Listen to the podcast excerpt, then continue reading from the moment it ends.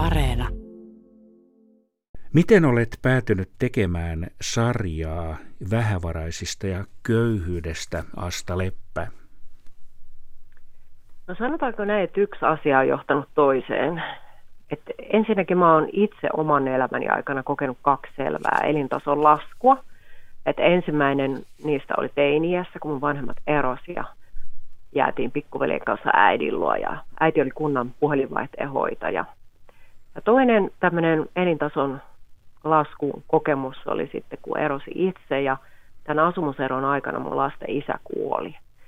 Ja sen jälkeen sanoin itseni irti tuon vakituisesta työpaikasta ja muutin tänne Varsinais-Suomeen näiden tukiverkkojen lähelle. Ja silloin tämän tapahtumien jälkeen mä olin myös käytännössä monta vuotta lähes työkyvytön ja oli vaan lasten kanssa. Mutta sellaisena tavallaan toisena käänteen tekevänä tapahtumana oli sitten, kun vuonna 2015-2017 toimin tuon professori Juho Saaren vetämässä tällaisessa kaksi Suomea kasvaako eriarvoisuusryhmässä. Tuo ryhmä oli tavattoman tärkeä mulle. Meitä oli joukko tutkijoita, toimittajia valokuvaajia. Me lähestyttiin tätä eriarvoisuuden ongelmaa ja huono-osaisuutta vähän eri kanteilta. Ja mä tein silloin paljon juttuja aiheesta ja loppujen lopuksi näiden juttujen ja ajatusten pohjalta syntyi myös sit kirja, tämmöinen kuin Voittajien vaariot elämää eriarvoisen tasavallassa. Ja siinä tämä huono-osaisuus ja tavallaan tämmöinen häviäjän rooli oli, oli jonkinlainen nämä eri aihe niin kuin löyhästi yhteensitova teema. Just toi ryhmä niin kuin auttoi tavallaan mua itseni myös jäsentämään sitä omaa roolia tässä yhteiskunnassa. Et mä en ole tavallaan ikinä samastunut voittajia, menestyjiä, pärjääjiä, vaan mä oon aina jollain tavalla tuntenut olevani äh, altavastaaja ja sen takia samastun näin tavallaan huono-osaisiin ihmisiin. Enkä mä myöskään hirveästi pidä semmoisesta suomalaisesta tavasta rankaista ankarasti niitä, jotka ovat tehneet virheitä tai jotka ei ole onnistuneet. Varsinkin tässä ajassa mua harmittaa tavattomasti sellainen, että usein kärkytään vaan semmoista tilaisuutta lyödä alaspäin ja yleensä vielä niitä kaikkein puolustuskyvyttömimpiä ihmisiä. Et mun mielestä pitäisi auttaa ihmisiä auttamaan itseään. Ja kiiltokuvamaisuus myös näkyy kaikkialla valkaistut hampaat ja menestystarinat ja kaikenlainen rahallinen mammona on korostunutta. Joo, tota, tämä on vähän sellainen juttu, että tässä kaupallisessa mediassa niin tietysti hallitsee tämä, kun Suomessa ongelma on siinä, että mm, enemmistöllä suomalaisista menee ihan hyvin. Me ollaan niin kuin varmasti historian kuluessa me ollaan hyvin voivimmassa tila, tilassa tällä hetkellä. Niin jopa kaikkein onnellisimmaksi taas valittiin neljännen niin, kerran. Neljännen kerran peräkkäin. Mutta sitten samalla niin tässä onnellisen, onnellisten maassa, niin tässä on niin sanottuja tämän professori Juha Saaren vertauskuvaa käyttäen huono-osaisuuden notkelmia. Ja niihin on tavattoman vaikea nähdä, varsinkin tämä enemmistö, jota sitten tämä kaupallinen media tukee, että, että siellä toistuu sellainen mm, aika niin kuin ymmärrettävästäkin syistä tämmöisen niin kuin keskiluokkaisen enemmistön näkökulma. Ja silloin näiden ei niin onnellisten ihmisten ääni, niin se jää aika kuulumattomiin. Ja samalla niin voisi sanoa, että semmoinen niin kuin sosiaalinen etäisyys kasvaa ja nämä paremmin toimeen tulevat lakkaa tavallaan ymmärtämästä sen vähävaraisten ja huono-osaisten todellisuutta.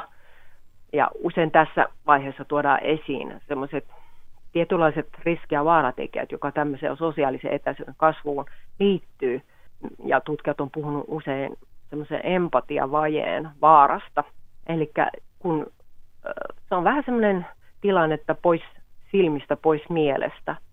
Ja on ihan tutkitusti tehty sellaisia tutkimuksia, joiden mukaan mitä paremmin sulla menee, niin sit, sitä niin kuin kylmemmin sä suhtaudut sellaisiin ihmisiin tai luokittelet ihmiset esimerkiksi laiskoiksi tai tyhmiksi paljon he, keveämmin perustein kuin, kuin sitten, jos oot vähän, lä, vähän lähempänä, jos sulla on ymmärrystä näiden ihmisten ö, tilanteesta ja elämästä. Niin Asta Leppä, paitsi että sarjassa kohdataan vähävaraisia ihmisiä ja kuullaan heidän kokemuksiaan ja kertomuksiaan, niin sinulla asiantuntijoita myös. Joo, kyllä. Eli tota, tosiaan niin tässä sarjassa tutustutaan 12 eri huono-osaisuuden tai pienituloisuuden aiheuttamaa ongelmaa. Ja niin kuin sanoit, niin ääneen pääsee sekä, sekä nämä kokijat itse, että sitten asiantuntijat, jotka tavallaan ankkuroi nämä subjektiiviset kokemukset rakenteisiin, ettei ne jää niin kuin tavallaan killumaan ilmaan ja vain yhdeksi tarinaksi, vaan että niillä on niin kuin semmoisia isompia syitä ja isompia seurauksia tässä yhteiskunnassa. Kyse ei ole vain yksittäisen ihmisen tarinasta, vaikka myös tietysti samanaikaisesti on. Keitä sinulla on asiantuntijoina? Nyt ollaan tässä noin puolet on tehty tämän sarjan jaksoista ja siellä esiintyy muun muassa mainittu professori Juha Saari, Heikki Hiilamo, tunnettu myös niin ikään terveyseroista puhumassa professori Anne Kouvonen, Anna-Mari Isola Terveyden ja hyvinvoinnin laitoksella puhumassa pitkäaikaistyöttömyydestä, Juha Pantsar takusäätiöstä puhumassa ylivelkaantuneisuudesta ja niin edelleen. Onko näistä teemoista jokin erityinen sellainen, joka on hyvin huolestuttava, huolestuttavasti lisääntynyt tai ilmiönä huolestuttava? Kaikki tietenkin ovat huolestuttavia niin. tavallaan, mutta niin sellainen yksi ylitse muiden. No en osaa sanoa, mikä on y- yksi ylitse muiden, mutta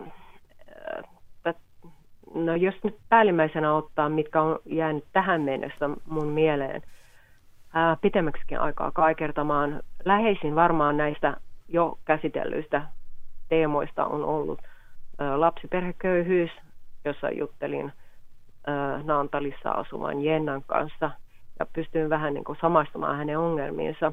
Sillä on niin suuret vaikutukset sitten lasten tulevaisuuteenkin, että kyse ei ole vain semmoisesta pisteongelmasta. Yhtä lailla jäi, jäi pitkäksi aikaa vaivaamaan, kun oli tässä viime viikolla haastattelemassa yksi näistä ikäihmistä, Raijaa, joka kertoi monen kertaa olevansa hyvin vilkas ja sosiaalinen ihminen, mutta hänellä ei ole rahaa oikein mennä minnekään. Ja sitten vielä tämä korona oli siinä päällä, että hän on sekä pienituloinen että tai hyvin pienituloinen ja, ja sitten vielä yksinäinen ihminen. Ja varmasti kolmas sitten sellainen on, mikä yhä useampaa suomalaista koskettaa, on tämä ylivelkaantuneisuus. Eli ihmisellä voi olla periaatteessa työ, periaatteessa ihan ok palkkakin, mutta, mutta velkaa on niin paljon, että, että sit palkasta jää ihan rippeitä käteen. Ja sitten siitä on helppo syyttää niin kuin niitä velkaantuneita, että oma pahan liemes, mihin olet keittänyt – mutta se asiahan ei ole ihan niin yksinkertainen, että se paikantuisi pelkästään niin kuin ihmisen tyhmyyteen ja, ja kyvyttömyyteen hoitaa raha-asioitaan. Totta kai niihinkin, se on selvä, mutta myös meidän niin kuin ympäristö kehottaa koko ajan kuluttamaan ja, ja houkutuksia on valtavasti ja ö, ostamisen niin kuin logiikka on muuttunut ihan päinvastaiseksi, jos ajattelee entismaailman milloin säästettiin rahaa jotakin varten ja sitten ostettiin se. Mutta nykyään kaikki ostaminen on etupainotteista, jolloin suurin osa esimerkiksi meidän autoista ja pesukoneista ja, ja, ja kännyköistäkin niin, niin on ostettu osamaksulla. No, niissä on niin kuin velkaa. Ja näistä pienistä tipoista voi kertyä niin valtava taakka, että ihmisen, ihminen muuttuu pienituloiseksi vähän niin kuin varkain. Niin nämä kolme on tähän mennessä jäänyt semmoisina päällimmäisinä mieleen, jotka on jäänyt kaikertamaan pitkäksikin aikaa.